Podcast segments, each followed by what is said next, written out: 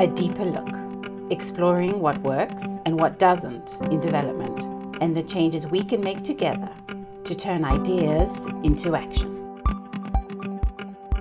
This season, the theme of a Deeper Look podcast is the shape of things to come, the trends and ideas that will shape the future of human development.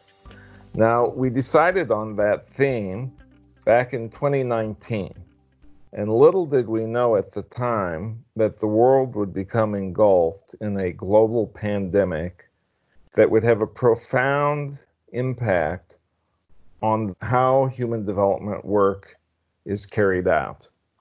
I'm Patrick Fine, CEO of FHI 360, and this is a Deeper Look podcast. Today, we're going to explore distance education. We're at a point in time where the global pandemic has caused the shutdown of almost all schools in the world. It is the first time in human history that all education institutions have been closed at the same time. Over a billion children and youth and young adults are out of school. It's projected that in poor countries, up to 50% of the children who have left school because of the pandemic will never return. And in wealthier countries, children have moved almost exclusively to online learning or distance education. And the world is learning about both the opportunities and the challenges of distance education. I'm very happy to have Sidiki Traore, the founder and executive director of Distance Education Africa, as my guest today. Sidiki, welcome to a Deeper Look podcast. Thank you very much for having me, Patrick. Uh, it's really an honor for me to to be uh, on your show, and I'm really excited to be talking to you about something which is really dear to my heart. Well, we're excited to hear about your experience with distance learning. Now, you founded Distance Education Africa more than nine years ago. So you've been working on distance education for close to a decade. Now, distance education is the main means for educating these billion children who are out of school. Can you first tell us a little bit about yourself, about what led you to found Distance Education Africa, and then tell us how the pandemic is affecting the work you do? Patrick, actually, is more than you know almost 20 years ago when I started working at the World Bank. I work on a project with the World Bank with uh, uh, distance education. We used to broadcast courses on TV to various African universities. That was a satellite broadcast, one way video and two way audio. So, Sidiki, let me ask you were those for specific disciplines or was it a variety of courses? It was a variety of undergraduate courses math, physics, English, from various universities. How many universities in Africa were participating? At that time, I think we started about 20 and it started growing to 30. We started with Anglophone and then the French came. So sure. that's how I started. And then after that project, I created Distance Education for Africa. But what I realized is, you know, the traditional universities cannot meet the demand of education in Africa. It's impossible. So I think distance education was a solution to helping traditional university to meet some of the demand. So that's how we started. We started with English courses. I traveled to many countries in Africa to present to them how to use ebooks to teach English.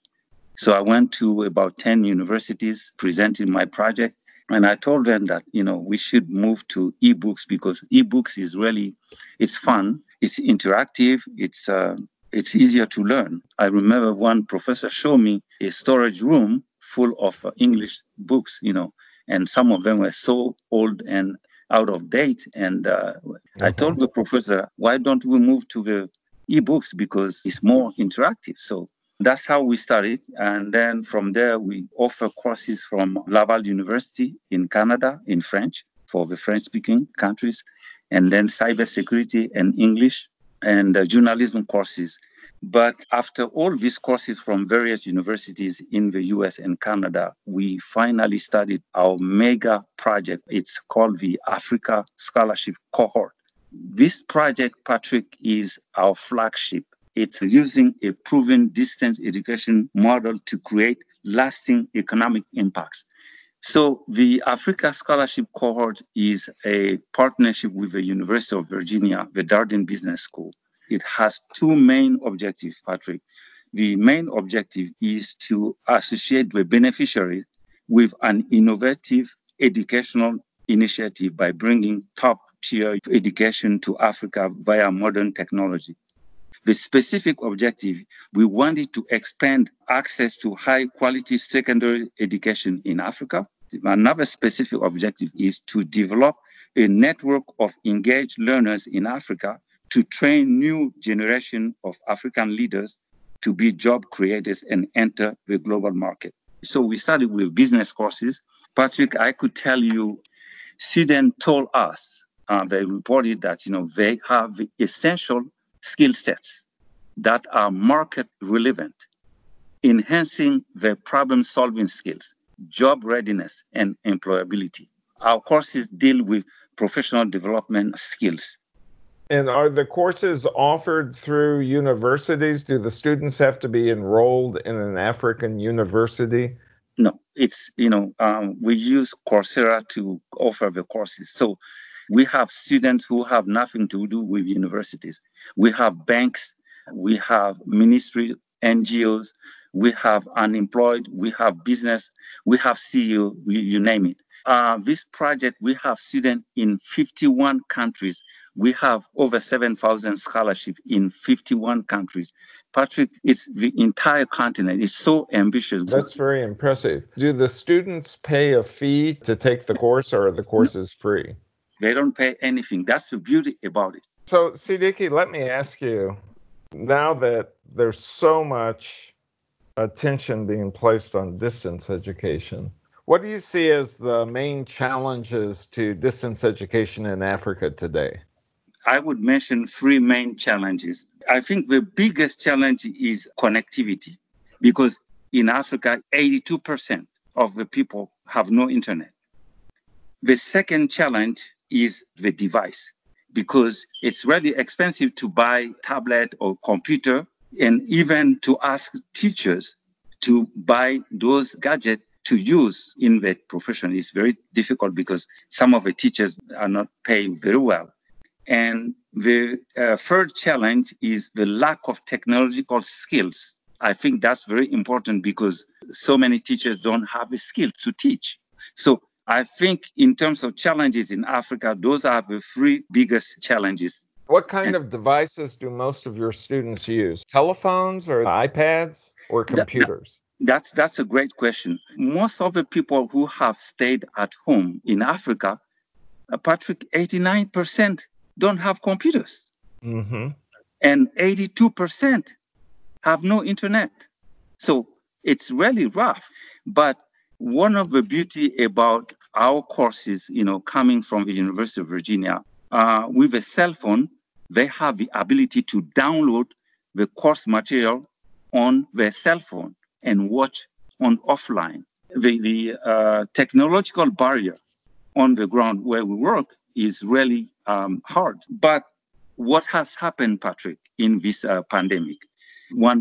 1.6 billion of learners are at home, and it has affected 63 million primary and secondary teachers. So in Africa, we have 269 million students stay at home. Everyone has been caught uh, off guard.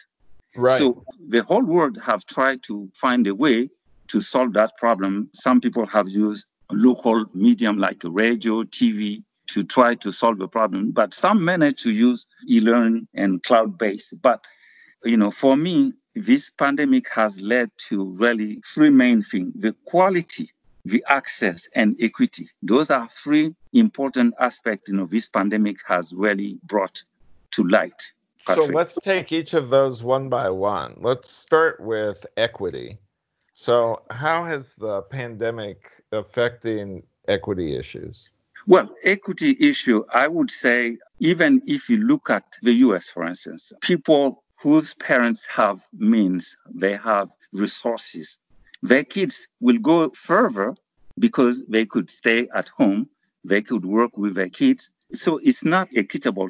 Let me ask you, Sidiki, in Africa, is the pandemic making the equity situation worse because you do have these disparities where, say, people in urban areas or the wealthier people, they're going to have computers, they're going to have internet, whereas people who are poorer or in rural areas are less likely to have that technology, as you mentioned earlier. They'll be left out. Are you seeing that in your work? Have you seen school systems there trying to move to a remote learning posture like they have in the US. So, in the US, all school districts offered distance education for three months. And now most school systems will be offering a choice between remote learning and some in person learning. What are you seeing in Africa in terms of a response to the pandemic? The thing is, you know, the challenge is some of the teachers were not prepared to do distance learning. What I've seen in Africa is it caught the Ministry of Education off guard, it caught teachers off guard. Luckily, some of the countries are doing better than others, but in most countries, they have increased radio program because you see almost everyone has a radio. They have increased TV so you could see uh, many countries have adopted TV programs. Let me ask you about that, Sidiki. So everybody, or, or, almost everybody in Africa, every family in Africa has a cell phone. That's and, correct. And every family, virtually every family, has a radio. I find it interesting that the reaction in Africa was to go back to radio education, which we were doing in the 1980s, instead of going to e learning through cell phones, the kind of e learning you've been talking about. They've gone back to interactive radio education. What do you think about that? No, it's not everywhere, Patrick. Let me be clear. You know, it depends on the country. You know, in Kenya, the cell phone companies are working with the government to put everything online. So in some countries, they are doing better. But for me, the radio and the TV is good for rural areas, but it's not interactive. That's why, you know, I mentioned three big things the quality and, you know, the equity and access, because even radio, I wouldn't say that everyone has a radio. Some people may not have radio. So for me, the TV and radio for distance education, it solves some problem. But for me, the quality is not what I would really see as the best quality. Some cell phones are useless because, you know, they are not smartphones. Right. Not everyone has a smartphone. That's really one of the problems you know the, the problem with internet only 82% people have internet cloud-based internet solution is really expensive radio and tv are basic elementary solution it's better to do something than not do anything i uh, worked on interactive radio education and some tv education back in the 80s in africa. And it was expensive. So, the kind of distance education that you're doing through Distance Education Africa, with those course curriculums already developed and delivered via via cell phone or via iPad, that's cheaper than having to go back to studios and produce radio programs and then you know buy the airtime to transmit them over the airways. It strikes me that going back to TV and radio, it, I understand the point you're making that in some places that may be the best solution that they have right now, but it seems like it's going to an old technology that is less efficient, lower quality, and more expensive instead of looking forward to the new infrastructure that exists and exists throughout the continent. You're right. You know, if you look at, you know, now internet, some people can buy what we call bundle of internet. Our students, for instance, if they don't have the gadget, they don't have laptop, they could go to a cyber uh, cyber cafe to download and to watch videos. So I would say some countries are doing better in terms of using the modern technology, even leapfrogging into exactly. the 21st century. You know, have you heard about any ministries of education starting to provide data packages to students, or you know, providing airtime to students so that they can afford to do remote learning? Yes, yes. I think even in Kenya, the government is trying to provide airtime to students, which is really good because in that case, you know, they would do uh, up-to-date modern, you know, learning. Have they started programs to train teachers to teach remotely? We, this is one of the biggest challenge. COVID has exposed the weakness of some teachers. Some teachers are not willing to embrace technology, but they're going to be left behind. You know, one of the biggest challenge is to train lecturers and students on all these distance uh, education technologies. I think that's that's one of the key. What do you think the long-term impact of this experience is going to be in Africa? So, for the first time, you have all kids out of school. You have countries, as you've been describing, trying different solutions. Do you think things will just go back to the way they were in the pre pandemic days? Or do you think that this experience will influence the future of education in Africa? Well, it's, it's going to influence definitely. Things will change. If I look at the role of the teachers, the role of the student, the role of parents, it's going to change. The teachers will have more work because right now I teach online. It's lots of work. So the teacher will facilitate student learning and create classroom environment that are productive in honing students' 21st century skills. They will have to help students to be technological savvy. So that's one of the role of a teacher. For the student, I think they will have to be more independent and mm-hmm. students need to be globally aware and digital savvy. The parents definitely need to learn problem solving skills because they are thrown into this we've seen so many living room change to a classroom all of a sudden. So the parents will have to learn something completely new in the future. Sidiki, that makes me think of all the effort we've put in over the years to try to increase parental involvement in their children's education.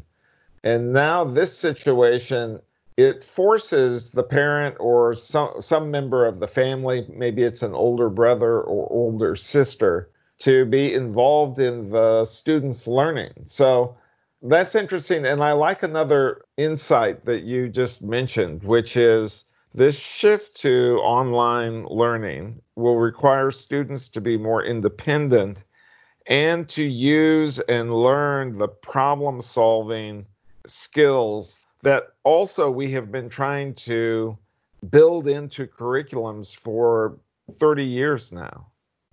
Definitely, you, you're right. But it you know. makes me worry a little that you might have to go back to the equity issue. You might have a situation where those countries that are more capable in adapting remote technologies. And I'm thinking of a place like Senegal. They have good connectivity and they're forward leaning into technology, and they have been for 20 years. A country like that may burst ahead of a country that is not as oriented to technology, that has not invested in infrastructure, and that doesn't have the personnel in the ministries or in, in universities and other institutions to lead that change. So we could see this situation resulting in a kind of bigger digital divide as some countries move ahead and others lag behind. Mm-hmm. I agree with you. Yes, Senegal has a good uh, internet infrastructure, and they are working hard to, you know, move ahead. I think what the Ministry of Education in every country, at least in Africa, needs to do is understand that the world is going to be digitalized. So digital literacy is where we're going. You know, our courses, we've been able to scale it up to multiple communities in Africa through mm-hmm. mobile computers. So we've been able to reach the unreachable because some of our courses, we have many students at even the, the Botswana prison system. We have lots of students there. We have students uh-huh. in, in banks in Rwanda. We have students all over Africa. So this is the way to train people to get skills that are necessary to address some of the homegrown solutions to social, geopolitical, and technological and financial problems in Africa. Because if you look at some of our courses we offer, like uh, cybersecurity, design thinking, business strategy, those are courses which help people. Project management is for everyone, whether you're a doctor, engineer, a jobless, you need project management. Mm-hmm. So there are business courses, but some of the courses are not specifically for business only. So if they have the infrastructure, they could do the same thing to train more people to get skills. I agree with you. It's going to be a divide. It seems like there's a, a kind of a irony here that on one hand, the pandemic is likely to accelerate adoption of remote learning and uh, remote technologies in a way that can expand access and address some quality issues that you've talked about. Mm-hmm. So maybe access and quality and just adoption of new approaches to education will be accelerated by this extraordinary set of conditions that we are living through. Mm-hmm. But at the same time, I fear that it's likely to increase inequity. Inequality will grow because, as we've talked about, you have some countries that have invested in remote infrastructure, they're better positioned. And mm-hmm. so you may see the digital divide grow. Sidiki, I want to conclude our conversation by asking you a question that mm-hmm. I've been asking all of the guests on a deeper look this year. When you look at where we are right now, we're in the midst of a pandemic. As you said, it's changing everything. And you look to the future. Are you an optimist? Do you see that we will successfully adapt and overcome these challenges, or are you more of a pessimist with respect to how the pandemic and the conditions we're dealing with right now will affect educational opportunity in Africa? Well, Patrick, thank you very much for this question. For me, there is no hesitation between being pessimistic and optimistic. I've been doing this job for so many years, passing all the hurdles, all the difficulties. I've never been discouraged in my life. For me, I've always been optimistic in my life. And uh, for me, it works because four or five years ago, if you know someone would have said, "Well, Sidiki, you know what you are doing now, just wait. In 2020, you will see the, the result of what you're doing. It would have an impact." I think I am more optimistic than ever because something good is coming out of this staying at home because now people are focusing on new technology they are focusing on new trends you know, digital literacy, uh, professional development, collaboration, all these things, you know, will shape the future of education. So I am extremely optimistic that things gonna be better and we're gonna continue to make an impact. So, you know, Sidiki, you share that optimism with most of the guests of a Deeper Look podcast. And I think that is a common characteristic of most of us who work in human development. And I think that we can say that distance education is going to be one of those trends that shapes the future of education and therefore the future of nations and of human development. Sidiki, this is a fantastic conversation. Thank you so much for joining me today. Thank you very much. I was really honored, Patrick. Thank you very much. Well, it's great talking to you. And thanks to our listeners for joining us for this fascinating conversation about distance education and the role that it's going to play and how it's one of the trends that will shape the future and that is being accelerated by the extraordinary conditions that the pandemic has created. I invite listeners to send in their comments. I hope you're subscribing to the podcast. Share your thoughts and comments on this episode. What do you see as the pros and cons of the increased use of distance education. And uh, please share this episode with others. Tune in next month to continue the conversation about what are the trends that will shape the future of human development. Thank you.